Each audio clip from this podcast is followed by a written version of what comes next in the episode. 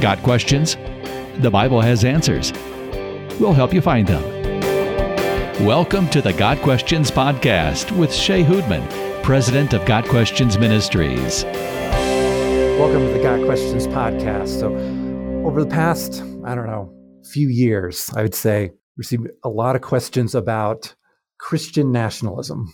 And it's become the volume of questions are increasing, not decreasing. Um, this is kind of a, in a sense, like a boogeyman term, and that a lot of people use it and they use it in a negative sense, but not actually knowing what it means or what it historically means. So we're going to be discussing like what is Christian nationalism, and then a little bit closer related to that, I mean, what should a Christian's attitude towards um, the nation in which they live and the political system they find themselves in? How should we approach that? What should be our attitude?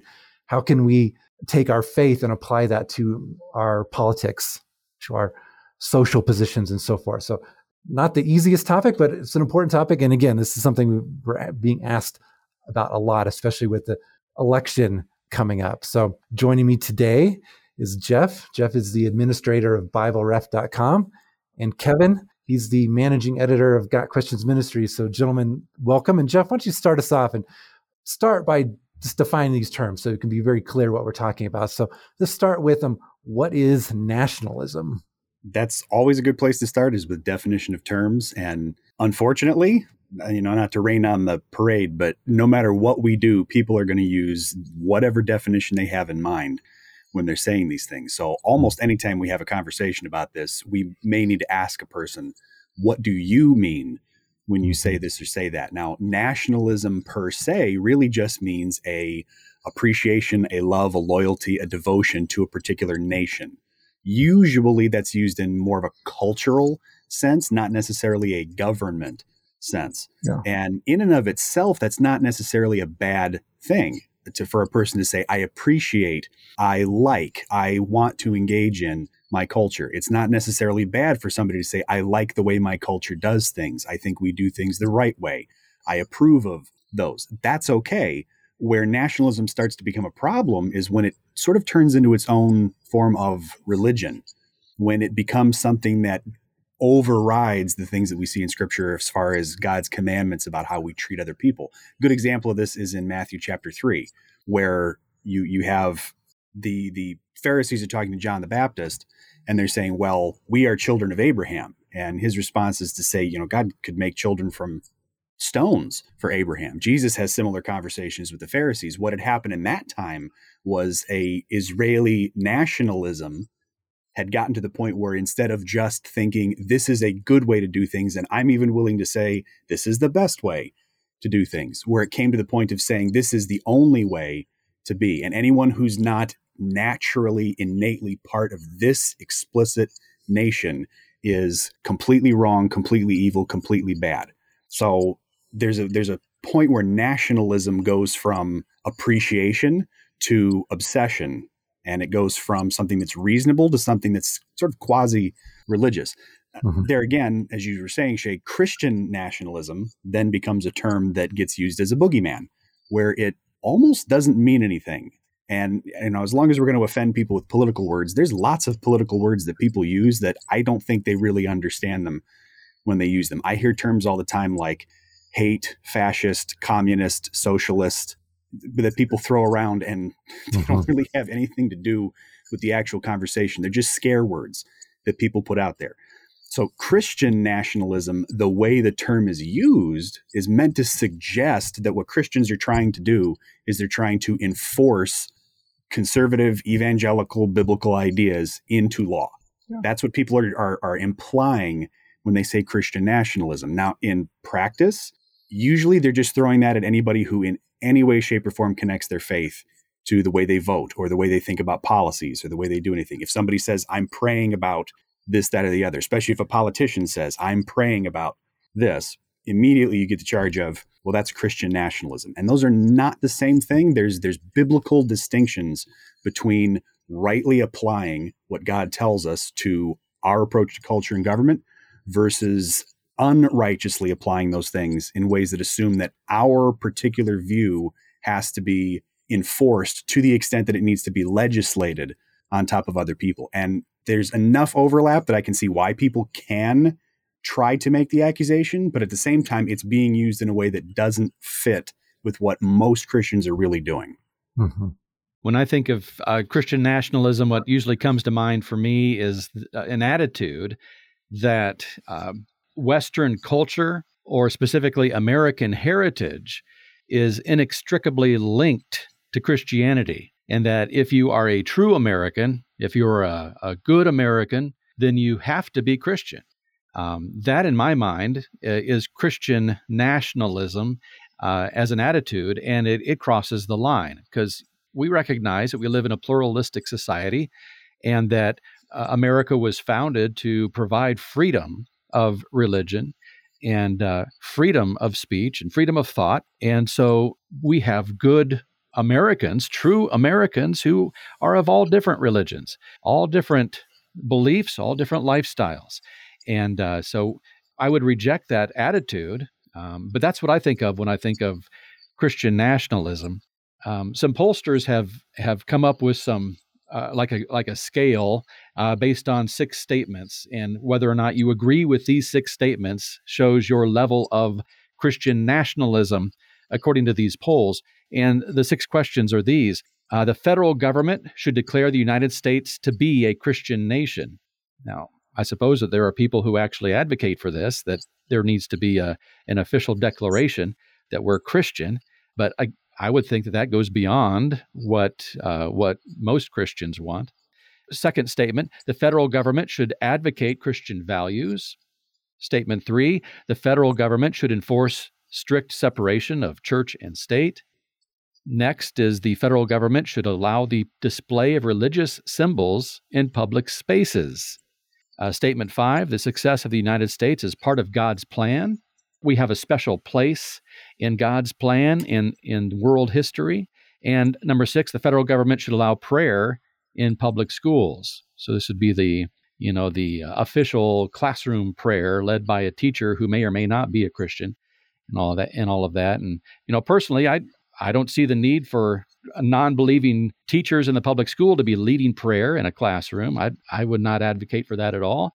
But uh, in some of these others, though, you know, as far as the government should have should advocate Christian values, the wording of it is kind of is is kind of weird because we want uh, laws to be reflecting righteousness, and if good laws that benefit society and and promote um, the welfare of people happen to align with Christian ideals and values, then, well, that's the way it is, I guess. So we're not, we don't want the laws to be, you know, specifically Christian. We do want them to be promoting the welfare of, of all of society. And I think there's an overlap there. Mm-hmm. Doesn't necessarily mean that you're a partly Christian nationalist because you believe in in that type of thing. Yeah, looking at a list like that kind of reminds me of like how many points of Calvinism do you believe in? I was like, well, it kind of depends on how right. you define the terms. And they're going back to how we started this is that depending on how you define things that were in Kevin's list, I, am either a two to four point Christian nationalist. So I, I don't even know how to really answer the question. But the way I'm hearing it thrown about, especially in the news, is that anyone who believes that their Christian faith should influence or inform how they vote what causes they support, what politicians they support, where they send their money, politically speaking, that that's Christian nationalism. Well, everyone has beliefs that impact the way they vote that comes from their worldview. If Christians have a consistently biblical worldview, it can't not impact how we vote and the political views we hold. Because the worldview of a Christian is supposed to be all encompassing, it's supposed to impact every area of our life. Or coming to faith in Christ makes us a new creation. It changes into entirely new person. to say that we're it impacts everything but your politics, that no, that's not how it works. We are solely dedicated to Christ, and He is the Lord of every area of our lives, including how we vote. So if our Christian beliefs, our commitment to God's word, our belief that God is sovereign and that He's in control, and I need to obey Him. If that um, makes me a Christian nationalist, then so be it. But um, that's not a negative thing. Because as I was saying, every worldview you has have impacts your voting patterns, your political beliefs, your the stances you take. and I don't see other forms of nationalism being thrown about in the the same sense because these same things could well is there a Muslim nationalism? Is there an atheistic nationalism? Is there LGBTQ plus nationalism? So we all have beliefs that impact our politics. That doesn't make it nationalism, and that doesn't make it wrong. Yeah, just to piggyback on what you were saying there, Shea, uh, we live in a representative form of government, and so we elect people who are to represent us. When I vote, I vote for people who most closely represent me and the way I think and my values, what I consider to be important, what I prioritize. I want a candidate to be in office who is who is representing, truly representing me. And uh, I happen to have a Christian worldview, and so mm-hmm. that's going to that's going to affect my vote. A lot of times, of course, it's the lesser of two evils is what you end up voting for. But again, it's the it's the candidate who is most like my values, who who's most uh, likely going to be promoting the same things that I would be promoting if I were in office myself. Mm-hmm. It's also good to remember that Christians do not necessarily think that it's a good idea to put power in the government's hands to make a say about some of these things. And that's another place where I think Christian nationalism is confused. There are an awful lot of Christians who believe that Christian principles are the best way to do things. So I would consider myself a person who would say categorically it would be much better for the United States to take Christian approaches to all these different social issues and moral issues and international issues and economic issues and all these other things. Obviously, I think those are the best way to do things. But for me personally, I'm very, very leery of giving human limited fallible government more power than it needs to. So, in a sense, I don't want what a lot of people would define as quote unquote Christian nationalism. And the reason is nothing to do with Christ. It has nothing to do with the Bible.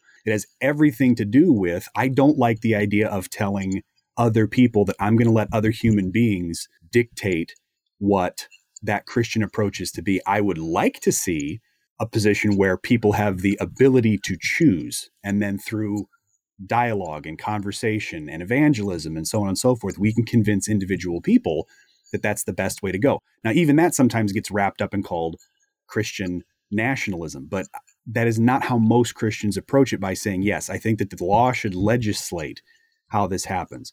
Now, there are some people who theologically disagree with that. We've talked about things uh, on our website like dominionism, uh, the seven mountain mandate, things like that. Those are ideas where people actually believe that that is precisely what Christians are called to do. I don't see that as even remotely biblical. Jesus said his kingdom is not of this world, and we've got other things that we're supposed to do. Kevin, I know that you've had experience with talking about those issues before. I'm pretty sure you've got the same stance on things like dominionism and Seven Mountain. What's your take on those?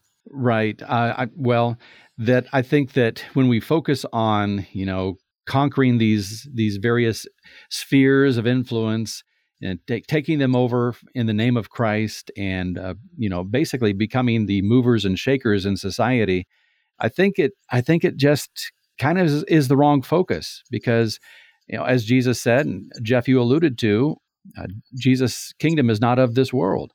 It's true that righteousness exalts any nation Proverbs 14 but we uh, government's not the savior. Government is not going to be the route through which we uh, transform a, a culture and it's it's got to be a heart change in the lives of individuals.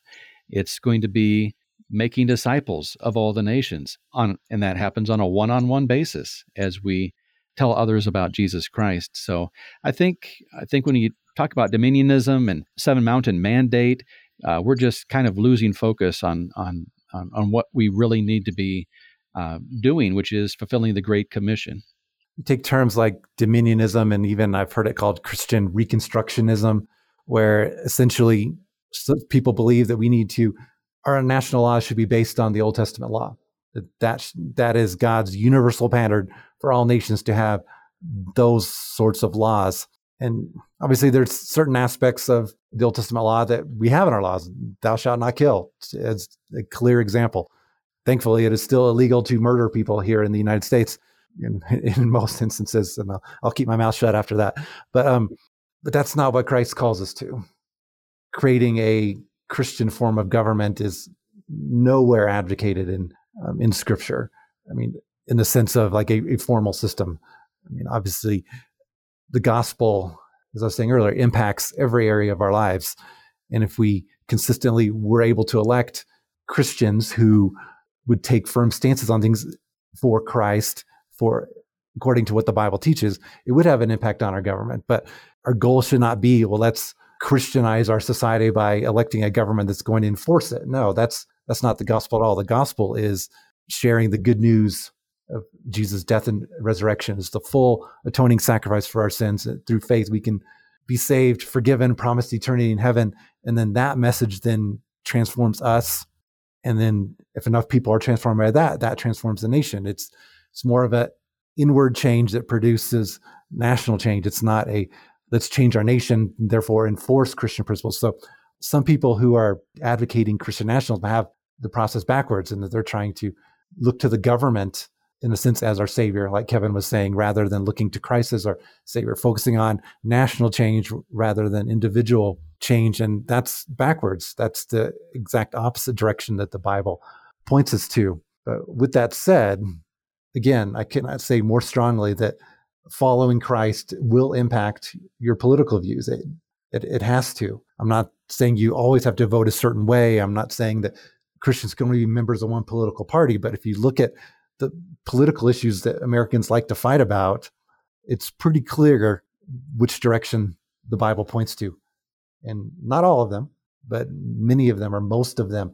It's very clear what's right and what's wrong. And our Christian faith should inform and even decide our stances on those issues.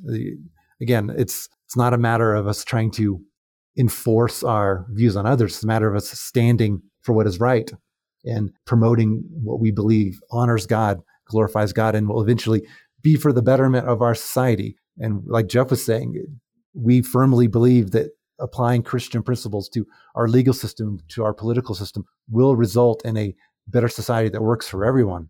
But the problem is it's been so poorly done. Every nation in the history of the world has failed in many ways. I want to talk a little bit about um, some of the dangers of Christian nationalism in, in a Christian sense. But but Kevin, I, I know you were wanting to jump in on this a little bit, so so take it away. I just wanted to uh, throw out here that I think it's a good thing to keep in mind. It's very comforting, I think, to remember that Jesus said, "I will build my church."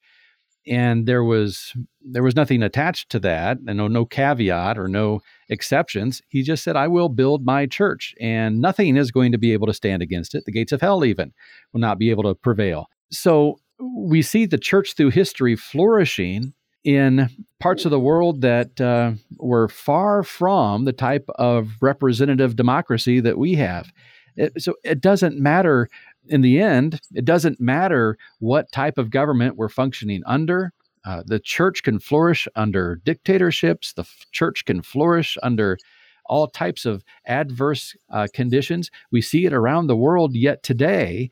And um, so the mindset that we have to have the right people in political office in order for the church to prosper, in order for God to be glorified, uh, is just false. In the final analysis, Jesus is building his church regardless of the uh, political climate uh, that you happen to be in. We also see in the New Testament that when we're told to pray for leaders and authorities and those in power, it's connected to a desire to live quiet lives. In, in in a sense, what we're what we're told is that the the only thing that we should really, really, really expect or hope for out of government is just to leave us alone and just let us pursue our faith the way that we think is best. And I think it's fair for people to want to have a definition for some of these things that mean something. So I don't mm-hmm. think what we're saying here is that Christian nationalism doesn't exist or that there is no such thing or that people who are concerned have concerns that are totally unfounded. I think we can we can distinguish a difference in these things. And I think the difference really comes from either the the bottom up or the top down approach. I think if somebody's belief is we should be allowed to pursue our Christian faith, we should tell other people about it, and those individual people should vote and act and do as they feel led by the Holy Spirit because we think that's going to transform society in the right way. I think that's the right way to do things, and that's not the Christian nationalism boogeyman that people are thinking of. At the same time, if you hear people or politicians taking the top down approach, we need to elect this particular politician or we need to install this particular Supreme Court justice because we need to have these particular laws so that we will become a Christian nation. That's very much the approach that Pharisees were trying to take in Jesus's day, where they're they're trying to start from the top and enforce things and then make people conform. And that's not the essence of the gospel. That's not the way it works. So as a ministry, we're really careful about parties and candidates and everything else like that. So this isn't to call out some particular group or party or candidate, but there is danger in somebody acting like our primary mission or an important part of our mission is to get politicians and rulers and kings and laws in place because yeah. that is never going to influence people. We have to start from influencing ourselves and then our family and then our neighbors and then our communities so that people can make those decisions on their own. All the other things come down to political preferences, and there's tons of different ways for Christians to express those. But the most important thing is we need to be starting from our level and working our way up. If somebody's trying to say, I don't need to convince other people, I just need to get the laws my way, then this boogeyman of Christian nationalism does start to become something legitimate, and it isn't something that scripture supports. So I have several friends who are pastors who have been struggling with what the, using their words, Christian nationalists in their church. And when they're using the term, they're using it similar to how you just were, Jeff, the making politics your focus, even your hobby horse, soapbox, whatever you want to call it. And to the point of, I don't know, maybe a friend of mine described it as, are you a American Christian or are you a Christian American? It's like, what's your priority? Is your priority in loving your country and trying to accomplish your political goals, or is your goal to be a Christian, to be a follower of Christ, to exemplify how he lived his life and how you live yours, to proclaim the gospel? The Christian should come first. And again, I'm not saying this being a Christian lacks political involvement because it doesn't. And truly, being a Christian impacts your political viewpoints, your every aspect of your worldview, but what, what's your priority? And churches being divided, fighting over political issues, um, Christians fighting with each other, even outside of churches over these things, Christians being a poor witness uh, while turning people away from the gospel by their political views. And, you know, ultimately, I have strong political views on some issues. And if someone asks me about them, I will gladly share those. But I would gladly keep my mouth shut if I thought, even for a second, that me sharing this political viewpoint is going to prevent me from being able to share the gospel with someone. I think that's I a think, priority shift that we need to remember is that the our call as Christians is to point people to Christ through the gospel, through the clear teaching of Scripture. Yeah, I want to step in to emphasize that where you talk about the priority shift. You know, just to briefly bring up that I, I think part of the problem is we lose track of our expectations. And I think a lot of the the truly dangerous Christian nationalism comes from the expectation that we are going to find approval and freedom mm-hmm. and ease and success here in the world.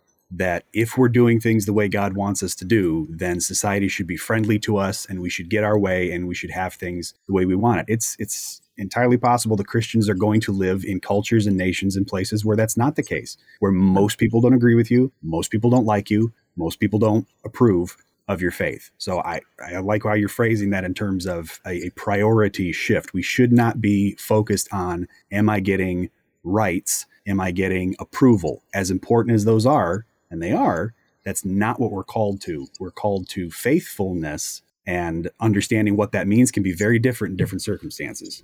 Here are some things that all Christians should be doing, and these come from Scripture. We should be salt and light in our society. We are told in 1 Peter chapter 2 that we should fear God and honor the king. So we give honor where honor is due. We pay our taxes. Jesus illustrated that. We have a clear command in, in Romans to uh, be paying our taxes. And we should love our neighbors and we should be seeking true justice and whatever else uh, that we are involved with and whatever our political persuasion, we need to be at least doing those things and uh, fulfilling the Great Commission. Excellent thoughts, both of you. I, have enjoyed this conversation. I've known this episode needed to happen for a while, but was really trying to even just solidify my thinking and understanding of okay, what do we actually want to communicate that would be productive. So I would attempt to summarize it. Government is not the savior. There's nothing wrong with loving the nation in which you live. I, I love the United States of America. I truly believe it's the greatest nation on earth, the greatest nation in the history of earth in terms of freedoms, opportunity, and so forth. But my love for this nation does not even approach my love for Christ. My dedication to the United States is nowhere near my dedication to Christ. Amen. And I have to constantly reevaluate my my feelings, my emotions on what am I prioritizing. So just remember that government is not the savior. Government is not the tool through which Christ accomplishes his kingdom. His kingdom is not of this world. We are to be in this world, not of this world. So many reminders in scripture that this world is not our home. We have to remember that. And maybe we close with this. As Christians, remember that ultimately we are monarchists who are waiting for our king to return. And that is ultimately the only thing that will transform this world is faith in Jesus Christ and people becoming new creations and allowing the Holy Spirit to transform everything about us, including our political viewpoints. So let's keep our priorities straight. Let's love our nation. Let's obey its laws. Let's promote godliness, but not at the expense of embracing the government more than we embrace Christ or more than we embrace people we are trying to reach with the gospel. This has been the Got Questions podcast on Christian nationalism. I hope our conversation has been encouraging, helpful to you. Jeff and Kevin, thank you for joining me. Sure. Got questions? Bible has answers. We will help you find them. Your questions, biblical answers. The Got Questions Podcast. Check us out at podcast.gotquestions.org.